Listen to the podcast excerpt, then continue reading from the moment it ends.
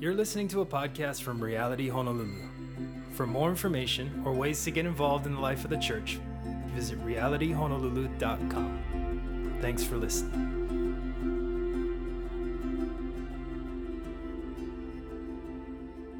Good morning, church. How we doing? Um, want to echo Butch that uh, if you're new here or I haven't met you yet, welcome. So glad that you could join us. Uh, my name is Riz, pastor here at Reality Honolulu, and uh, right, what a blessing it is to to meet on Sundays with you guys in this place, um, in this beautiful place that we call home. Like God is so good that as we gather as a church today, like we gather to meet with Him. Right, church Church can be a lot of things to a lot of people. Maybe our, our own experience jades, jades that a little bit.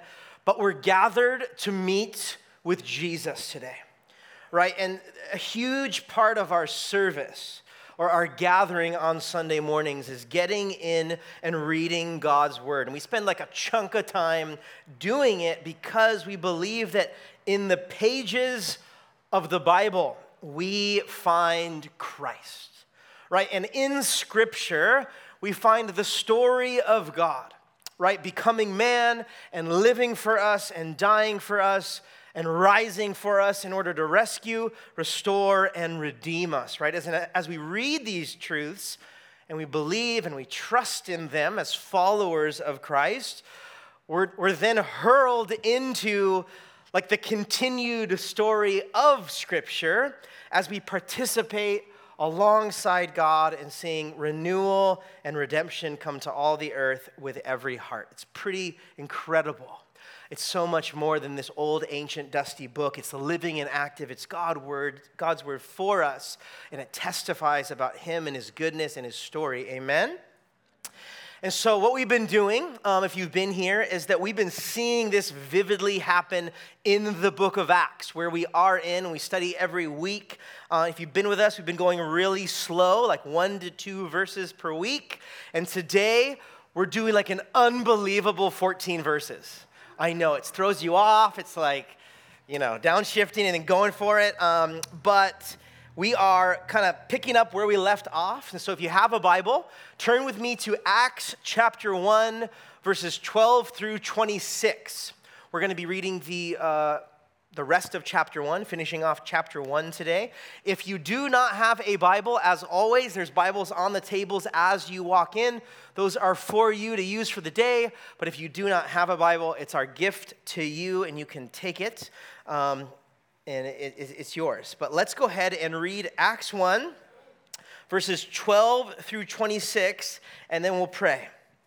It says this Then the apostles returned to Jerusalem from the hill called the Mount of Olives, a Sabbath day's walk from the city.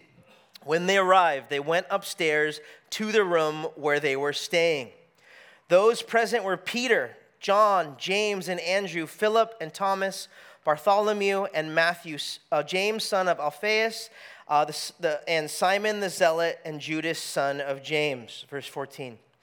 They all joined together constantly in prayer, along with the women and, and, and Mary, the mother of Jesus, and with his brothers. In those days, Peter stood up among the believers, a group numbering about 120, and said, Brothers and sisters, the scripture had to be fulfilled in which the Holy Spirit spoke long, long ago through David concerning Judas, who served as a guide for those who arrested Jesus. He was one of our number and shared in our ministry. With the payment he received for his wickedness, Judas bought a field where he fell headlong. His body burst open and all his intestines spilled out. Everyone in Jerusalem heard about this, so they called that field in their language Akeldama. I have no idea if that's how you say it. There you go. That is field of blood. For Peter said, It is written in the book of Psalms, May his place he deserted, let, let there be no one to dwell in it, and may another take his place of leadership. Therefore, it is necessary to choose one of the men who have been with us the whole time the Lord Jesus was living among us, beginning from John's baptism to the time when Jesus was taken up from us. For one of these must become a witness with us of his resurrection. So they nominated two men Joseph, called Barsabbas, also known as Justus, and Matthias. Then they prayed, Lord, you know everyone's heart. Show us which of these two have, uh, you have chosen to take over this apostolic ministry, which Judas left to go where he belongs. When they cast lots, and the lot fell to Matthias, so he was added to the 11 apostles. This is the word of the Lord. Let's pray. God, we thank you for this time. We thank you that this time is meant for you to speak to us. And we give it. We, we, we say, Holy Spirit, come and reveal yourself to each of us through, God, your word. God, we need it. God, we need it. We need to hear from you. God, would you, would you continue or even start for some of us m- making us a people that are very aware of our desperate need for you daily? Would you make us a people of humility and dependency upon our God? That we would be a people that live out the truth that apart from you, we can do nothing. God, would you birth the hunger and desire for prayer in our own lives and in this church? Would you have uh, your way with us this morning? We pray this in Jesus' name. Amen. So, up to this point, up to verse 12 of chapter 1 of the book of Acts, what we've, what we've seen or what it's detailed are the 40 days between Jesus' resurrection from the dead and last week we saw his ascension to heaven. And what happened was is that Jesus actually literally physically rose from the dead and over a course of 40 days he presented himself to his followers, to his disciples, to his family, over four over 500 people he showed them, he testified that he truly was alive from the dead. And it says that he presented convincing proofs to them that he truly was who he said he was God that was risen from the dead. And in that, and eh, one of, the, one of the primary messages that Jesus communicated in these 40 days was a promise that the Holy Spirit was going to come and fall upon the church. Jesus says, It's better that I go. It's better that I leave you, that I no longer am physically, bodily present with you.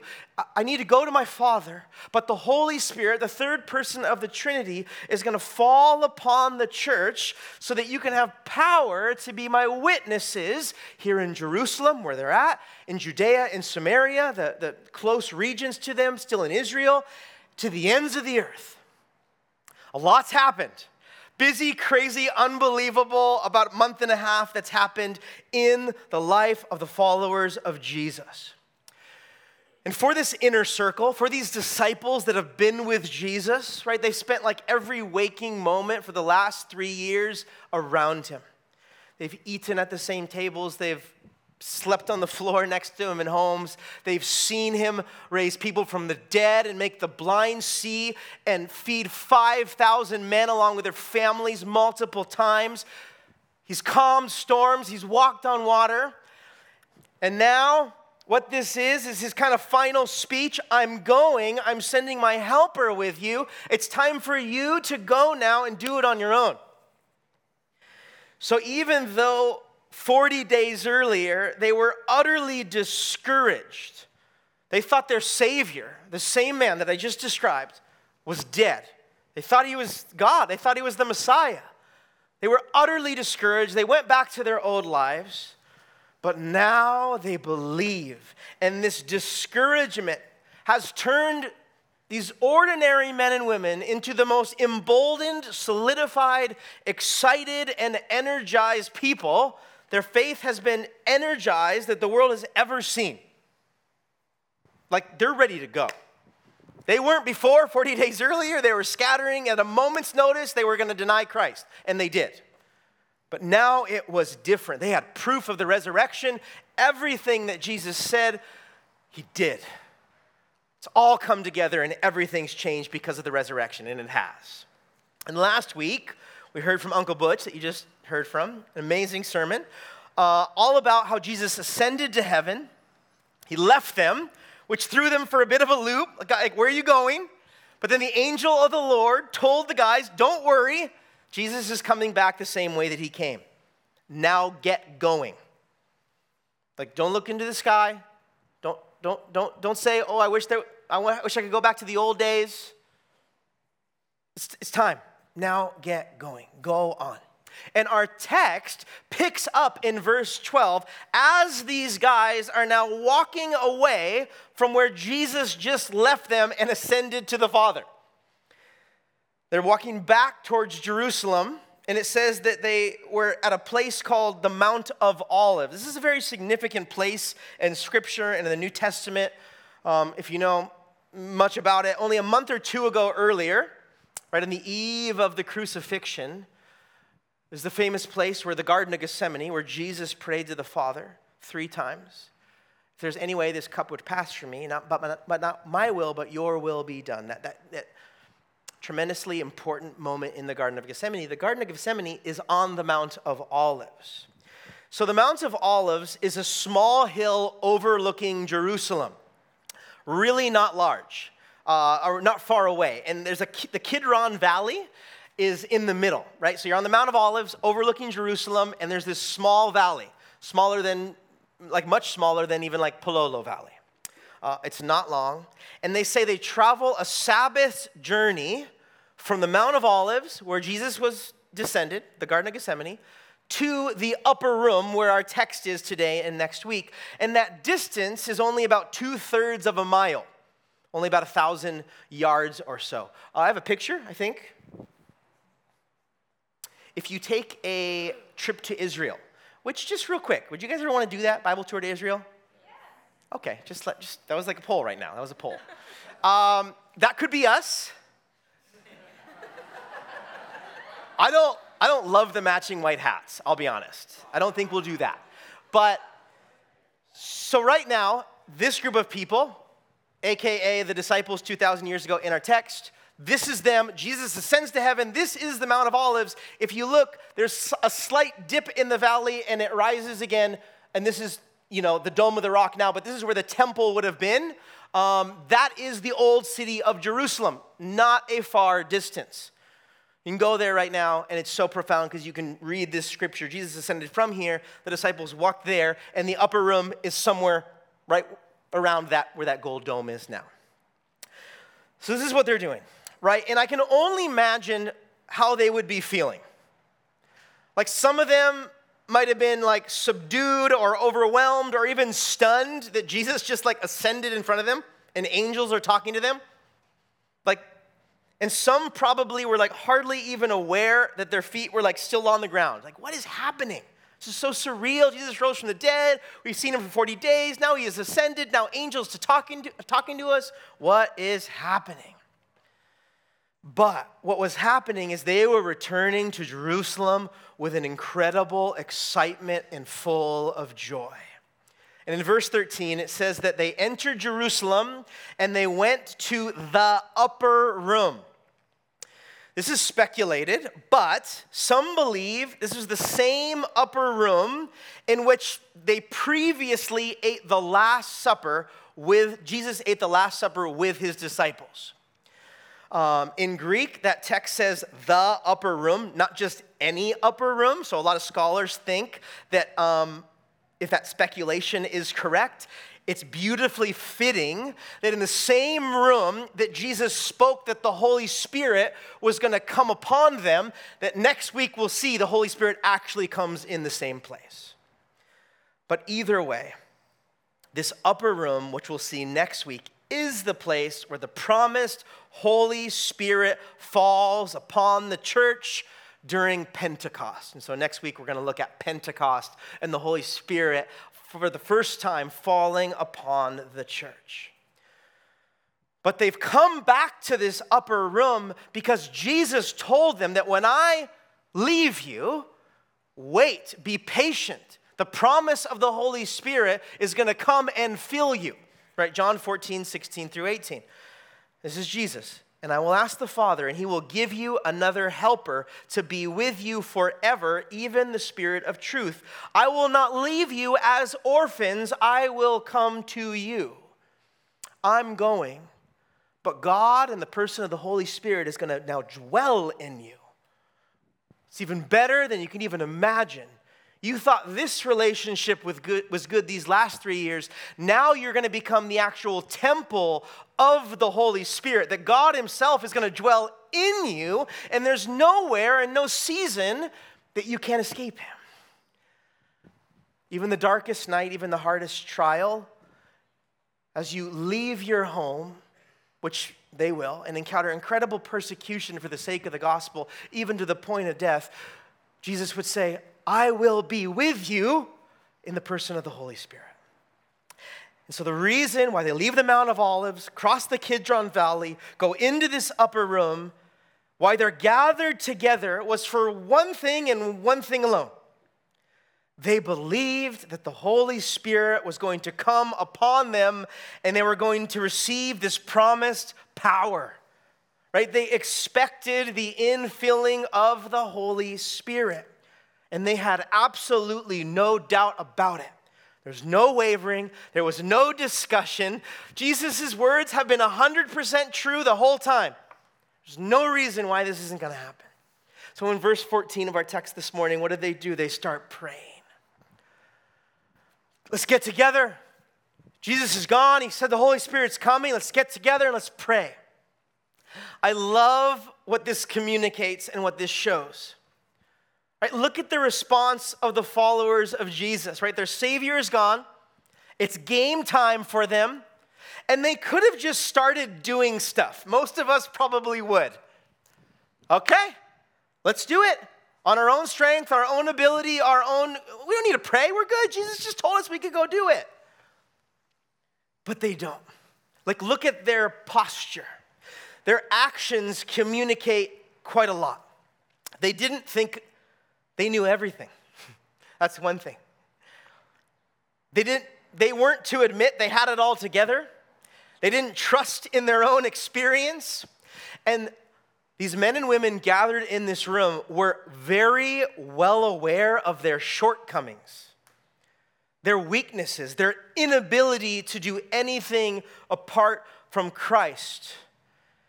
And for them, this path past month or so had revealed very telling how deep their weaknesses and faults were in a whole new way. It's really important to note that the posture of the church, of the followers of Jesus, were one of humility and dependency. And what happened was is they actually were heeding the teaching of their rabbi and teacher Jesus, who had just prior said this to them in John 15. Jesus speaking to the followers, to the disciples Remain in me, and I remain in you. For a branch cannot produce fruit if it's severed from the vine, and you cannot be fruitful unless you remain in me. Yes, I'm the vine, you're the branches. Those who remain in me and I in them will produce much fruit. For apart from me, you can do nothing. At the heart and core of what prayer is, prayer is an acknowledgement of our humility and dependence upon Christ for all things. Prayer isn't just some religious activity that we should do because we think we're supposed to. It's not going through the motion, it's not saying the right words. Prayer comes from a deep, heartfelt, core place that God, I can't do any of this, but God, you can. And prayer is knowing our own inadequacy but trusting in God's full adequacy. Right? That, that He is able to meet us, empower us, and use us. And that's what's happening here.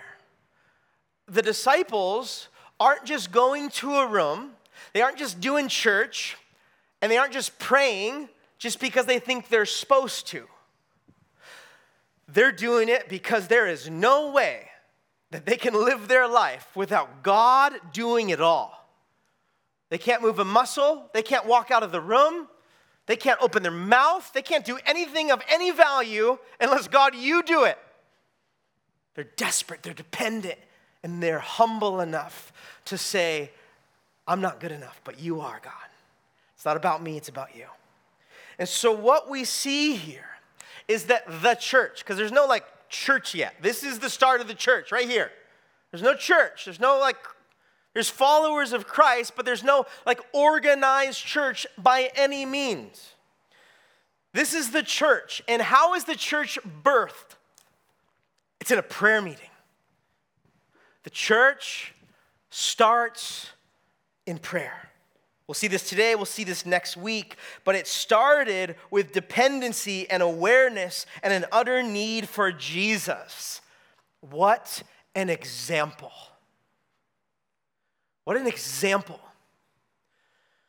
I'm blessed to, uh, Reality Honolulu is blessed to be a part of a family of churches. I've talked about this before. Uh, it's been around for uh, almost 20 years now.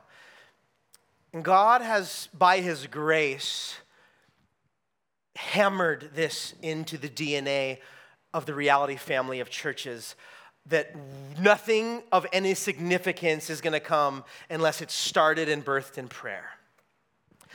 And so I grew up that way. I've been a part of reality kind of since the beginning. And so I've seen this over and over, tested and tried, and, and, and just true. And even us as Reality Honolulu, that's how we started. That's our story. And our, and our story started in a prayer meeting. Um, that's where God spoke to my wife and I. It was moments that we were, we were seeking God in prayer, that God even spoke to us. This crazy, awesome idea of leaving all that we knew in our home in California and going to start a church in Hawaii where we had no idea what to expect. No family, didn't come here much for vacation. This was 2012. This was about eight or so years ago now that, that it first got birthed. And we spent several years involving people and just praying God, is this your will? Is this what you're doing? We want to be obedient to it, but God, show us, lead us. We do not want to go there if it's not you doing it. We felt, our community felt like this is what we were supposed to do. We got sent out to start this church, and we lived here for about nine months or so before the church started. And primarily, what we were doing was praying. I had no idea about anything, so I would like drive around for like all day, get lost with my big truck, like try to fit in parking garages that don't fit it, but pray as, as I went. We started doing weekly, monthly prayer meetings. We started praying. Uh, several of you guys were, were in that. There's a few pictures, actually. We throw one of them up. This is our very first prayer meeting. Um, it's my wife, Seth and Becky, Brad and Anna were there. Hansons, you guys are all there. This is the very first prayer meeting for this church. And then another, another prayer meeting. We actually moved to uh, the, the YWAM base. I don't know if any YWAMers are here today. There you go. Uh, we, we pray there in Manoa um, weekly, asking God for, for this, what's happening now. Just praying, seeking God, like looking at Scripture. The church is birthed in prayer. And so, God, unless you do it, it's not going to happen. Then we did this crazy thing where we invited all the realities, whoever wanted to come. Um, there's a bunch on the mainland, there's one in Europe, one here now. Uh, if you want to come, we're going to pray for a week. We're going to meet in different places throughout the city, learn about the history, learn about spiritual climate, and we're to pray. We're to walk neighborhoods, and we're just to pray. It was called like a prayer tour. And we did it. 150 people came from all over the world. And uh, this was three years ago now. We, we prayed. Um, a couple pictures. Uh, we Kapiolani Bandstand in the park there. We met and, and prayed and sought God. Maybe next picture met at the palace one night and sought God for the sake of all of Hawaii. Um, any more? Oh, this is uh, Honolulu Christian Church in Manoa. It was like morning and night, and during the day we were praying. Any more? I don't know if I have any more. Oh, this is uh, there's about 20 of us or so that felt like God was, some from the mainland, some from here, uh, felt like we were supposed to be a part of this new work. And so this is the 150 pray, people praying for about the 20 of us uh, to be a part of this. And so, pretty incredible. Do we have any more on that one? Nope. Okay, thank you. My point is, I, I, want, I want to say I'm not boasting in that. What, I'm, what, I'm, what I want to boast in is that that came, is coming out here. Meaning, like, the, what's, ever, what's happened these last two and a half years as a church, the incredible depth and breadth here. And I stand here today honestly saying that none of it would have happened apart from God answering those prayers and Him moving through the Holy Spirit. I want to testify that it's because you and others and Christians got together and they sought the face of God and God answered. And even today is an answered prayer from years of praying this in. And I'm sure there was others on this island also interceding, praying for years before that, that God would continue to move here in Hawaii as he has for a long time. But I will testify to you um, that I believe that if, if you want to go start a church, if anybody is, anywhere, that it has to be done in prayer and through the power of the Holy Spirit. That it does not require any certain training or years of schooling or even special skills. All those are helpful, but to start a church, any church, any community, there has to be a posture of humility and desperation in prayer. And what we see in Acts is what we've seen for the last two millennia that we see in this room today that there is power in the posture of prayer. It's how the church was started. The church was birthed in prayer. The church in Acts, the church universal, our church. But also, not only that, the church is sustained by prayer. Like, that's how it keeps going, that's how it's sustained. And even more, we'll see that this wasn't like a one and done prayer meeting in the book of Acts. It wasn't like they prayed once and God came and, like, now we're gonna put all these structures in place. Now we're gonna put like the most gifted orator at the pulpit every Sunday. We're gonna put the friendliest face at the door to greet. It wasn't like in their own intuition that they said, okay, we prayed once, now we're good, we don't need to pray anymore. But we'll see that in the book of Acts, it's like all they do. Before they even leave, before they go out, they lay hands on each other and they pray. And we see God using these ordinary men and women radically for his kingdom. Like their own abilities didn't get to their head. And I believe that, the, that we, the book of Acts is the book of Acts because the, the kingdom of God kept moving due to their posture of prayer and humility, and it was manifesting itself in prayer meetings. So, Reality Honolulu, speaking to us this morning, like, let's take notes and put this into practice. Because, right, if we want something, anything of significance to happen from this work, in this work and through this work, it has to be through prayer. And I wholeheartedly believe that it has to be. So, so as your pastor, as your brother in Christ, as your friend, I want to plead with us this morning to join in prayer for this work and for God to move in this beautiful place that we all call home. So there's opportunities for this, and I would love to see as a church us grow um, in depth, depth and in breadth at our prayer meetings. Every Sunday, 9:30, we're outside, we're praying for God to move in our midst. I want to invite all of you. I know it's a little earlier, and we don't even start till 10:10 10 anyway, so it's like, wow, you're crazy. Why are you asking so early? You can do it. There's harder things in the world. Coffee's ready, snacks are here. We made it really easy for you love to have you come and seek God with us for Him to move here in prayer.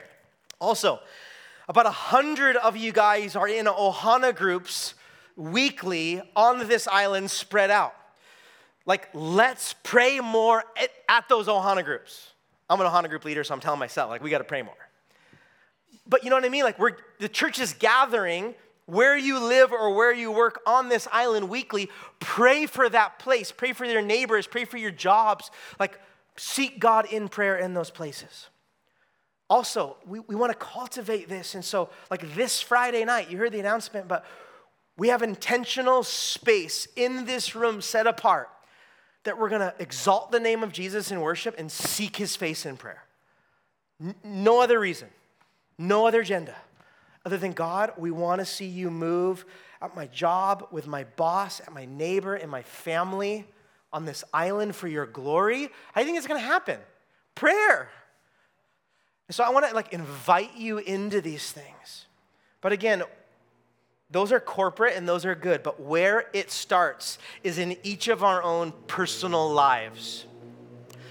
Like your heart, like you got to you got to do it yourself in your personal life, right? With your family, with your kids. Um, do it on your lunch break. Do it alone. Do it in the car. Like you don't have to close your eyes while praying, so you can do it in the car. You can pray while you're driving. It's actually a great place to pray. But you have to cultivate it in your own personal life to see significance in it corporately. And prayer is very much like a muscle, right? If you're working out, it's very hard at first and it hurts doing it. Um, but over time, the more you do it, the less you hurt. Like I just started running again because I haven't run in a while and I need to start running again. And I just ran like super short distance and I thought it was good. And then two days later, I felt like I hit by a car. Like I seriously was like, I can't believe how much my body's hurting. It's because I wasn't exercising, I wasn't doing it. But you guys know the story. Whether you lift weights or you run or you work out, the more you do it, the less you hurt because you're building muscle and you're building endurance. The same is with prayer. To have a posture of prayer, to regularly do it and not feel like you get through a whole day, let alone a whole week, and you're like, I didn't even pray this week. Like, let's admit that happens. Why does that happen? It's because it's not a regular part of our life. We don't have a regular rhythm or habit, so we don't have a posture of it. We don't see the value in it, maybe. So I want to speak into that this morning and say the church is birthed in prayer and sustained by prayer. So let's be a part of this historical tradition of seeking God in prayer. Amen? Amen. So what happens next? They're praying, they're seeking the Lord. This is amazing. Then what happens is they recap verses 15 through 20, like Judas's betrayal and death. And it's a little, little gruesome there. But Judas was obviously, maybe you know the story, one of the disciples that betrayed Jesus uh, for like 30 pieces of silver, um, gave him over, sold him out, betrayed him, and ultimately killed himself because of it. Pretty, pretty dramatic, right? They had been walking with this guy, and all of a sudden there was this betrayal to their Lord, and it led him to the cross. So Peter's recapping this, what happened. And then in verse 21, it's kind of one of these like interesting logistical things where they're like, I think we need 12. 11 doesn't feel good. We have 11 apostles now, and Judas is dead. We need 12. And it's funny because there's not like a great reason. Like, who, who knows if, again, this was them or they feel like they need to stick to it? Nobody really knows. They're in this upper room, they're praying, and they're like, this doesn't feel right. We're not a full dozen anymore.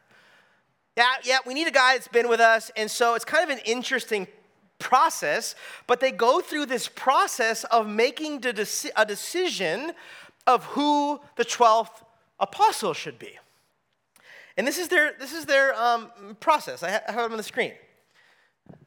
I think. So, so f- you can just put them all up. God bless you. I didn't really think through this. Huh? Um, so, so first, they had a need. And for them, it was like, uh, we need a 12th apostle. Whether they needed it or not, that's their need. Qualifications to meet the need, right? It goes through like, oh, he needs to be someone that's walked with us, that's been with Jesus, that got baptized by John. Yeah, that, that, that's, that's the guy. Uh, and then preference or wisdom, who knows? They narrow down two guys out of that qualification. And then what happens is it says that they cast lots. In other words, they left it to God's sovereignty and a decision was made. It's kind of strange. But this is what happens here, right?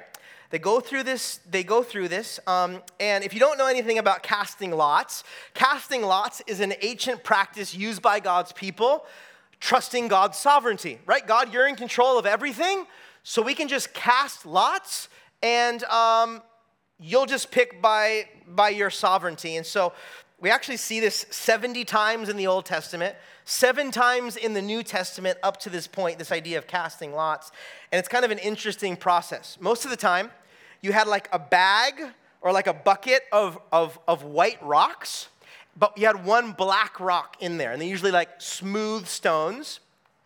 And a lot of times it was to determine if like someone was guilty or not, like either of a trespass or a crime. And so everyone, you, you'd pick the number of rocks for the number of people, one black rock. Everyone would, not looking, it seems like a funny game, but it's like big deal here.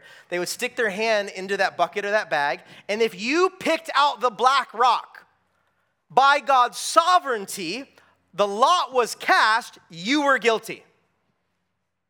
So, what happens here in this room, something similar, is there's probably only two rocks one white, one black. The white one, if you picked it, you would be the 12th apostle. If you got a black one, sorry you missed out. That's what's happening here.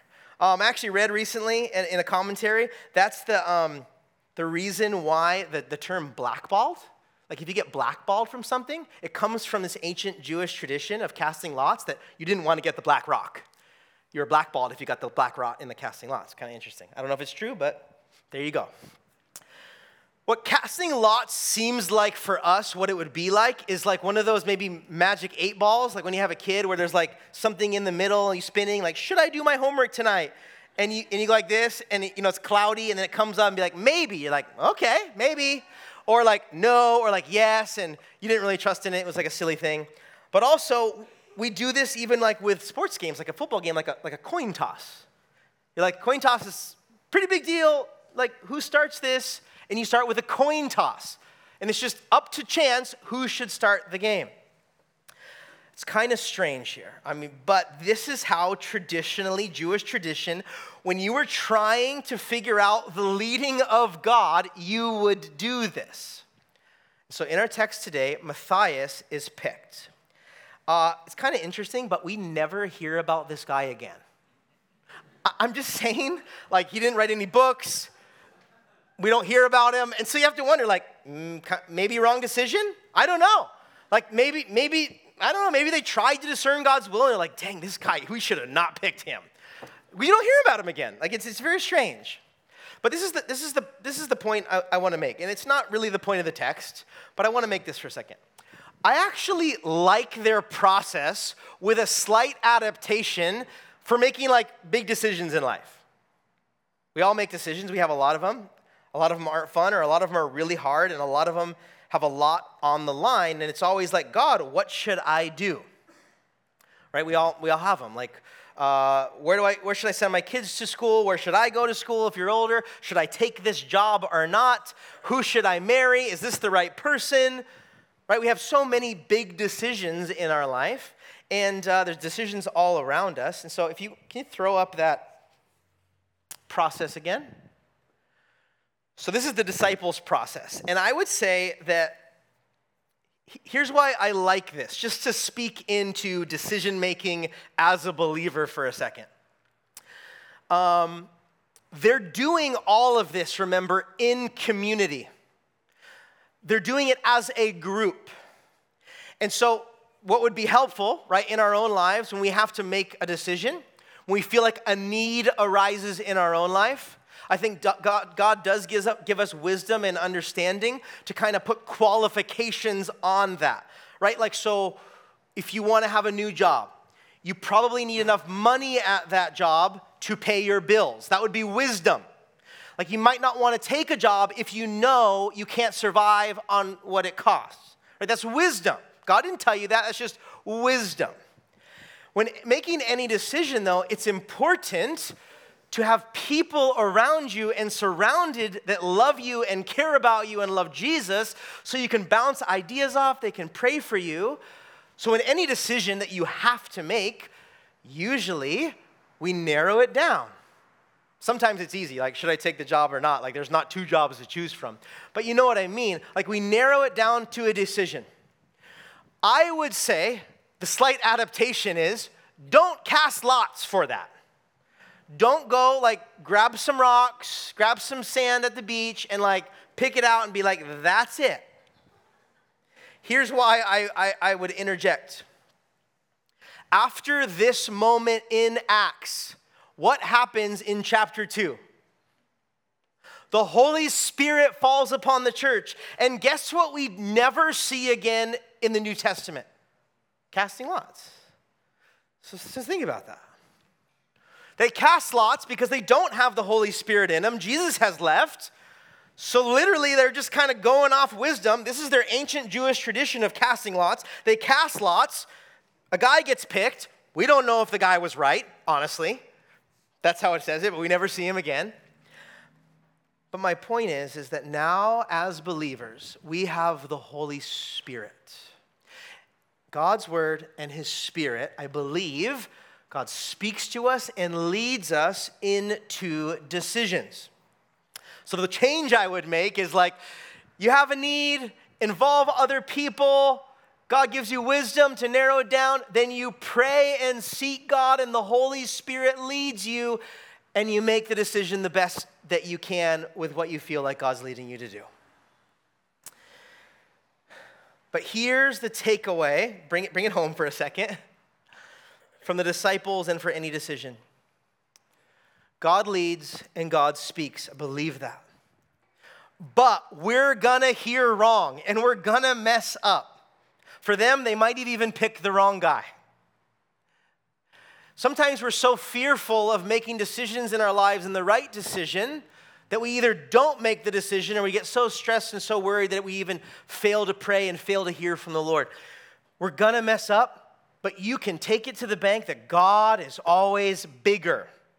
He can and He will make things work out, especially when we make a wrong decision, a bad decision poor decision.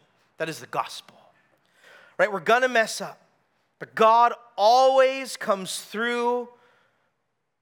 And we doubt all the time that he's not, but he's true to his character, character and that all things work out. My point here is that even in this moment of decision making for the disciples, this is like the first corporate decision they have to make without Jesus. The first thing they do, what do they do? They seek God, they trust God. It, for them, casting lots was the extreme test of, of, of trusting God's sovereignty. It's not up to us, it's up to God what we'll do today. Every aspect of the life of the believer should be lived in this same posture. God, it's your doing, you do it. You lead me. You use me. It's a posture of humility and dependency. And all my jibber jabbing aside, wind, no problem. If you remember one line from today, you like Riz talks a lot, he talks fast. See your head shaking. If you remember one line, it's this the power of God will be seen in and through the, our lives when we have a posture of prayer. This is the book of Acts. The power of God is seen through ordinary men and women because they have a posture of prayer that apart from God, they can do nothing. When it comes to prayer for you and I, it's not so much chasing after the subject of our prayer, but rather it's our communion with God as we posture ourselves under His authority and His leading, right? With humility and dependency. When we come to God, when we bring our requests to God, it's not so much about the answers of those prayers, but it's about the prayer itself that we're coming before our Father in heaven asking, God, you do it. I need you. I can't do this without you. Church, when is the last time we prayed that for ourselves? It's not meant to be prayed only at the low points when tragedy strikes, when we lose our jobs, when a family member is diagnosed with a sickness. That is not the only time that we're supposed to come to God desperate. So many times that's the story of our lives, unfortunately, that we only come to God when we're in a when we're up against a wall and we don't know what to do and it's our last resort. The point of this is that we're supposed to come to God not only in the low points, but at all points. The good, the bad, daily, a posture, a habit, a rhythm of prayer. So I want to exhort and encourage us to examine our lives today and adjust and turn accordingly to live this way. Uh, I'm going to invite the worship team up right now, and as they come up, I want to join, have you join with me as I pray this prayer for us. In studying this week, in one of the commentaries, one commentator offered a prayer to pray in light of this context in Acts chapter 1 as a posture of prayer. And so, as we pray this and as we enter into a time of worship, allow this to form you. Allow this to be uh, what directs us today in this prayer. It says this Oh God, forgive us for being content with our own resources Help us to recognize our poverty and then call to you for the riches of the power of the Holy Spirit. And once we ask, help us to expect you to answer and provide. Help us to continue ever in sincere, heartfelt prayer, knowing that without you, nothing good will transpire in our lives. May our sails be full with the wind of your spirit as we carry out high adventures for your glory in your strength. In Jesus' name, amen. That is my prayer for us today. And as we continue our time of worship right now, one second. We, we allow about 20 or so minutes after the sermon as a way of response to God's word and what the Spirit of God is leading us. It's so easy to walk out of this room and then just literally forget about everything that was spoken. And I, I believe and trust that God has spoken to each of us in, in a certain way. And this time, as we worship Him, is a time to respond to that. So for some of us, if you're like me, it, it, I just need a little like space to kind of process what God just spoke. And so for me, it's either standing in the back or coming up front or, or kneeling down on the carpets up here so that I can just be with Jesus. Like God, I just need I just need to be with you right now. But then there's moments that God has spoken to me where I just want to celebrate and rejoice. So I'll raise my hands or I'll raise my voice or I'll stand up because I'm thankful.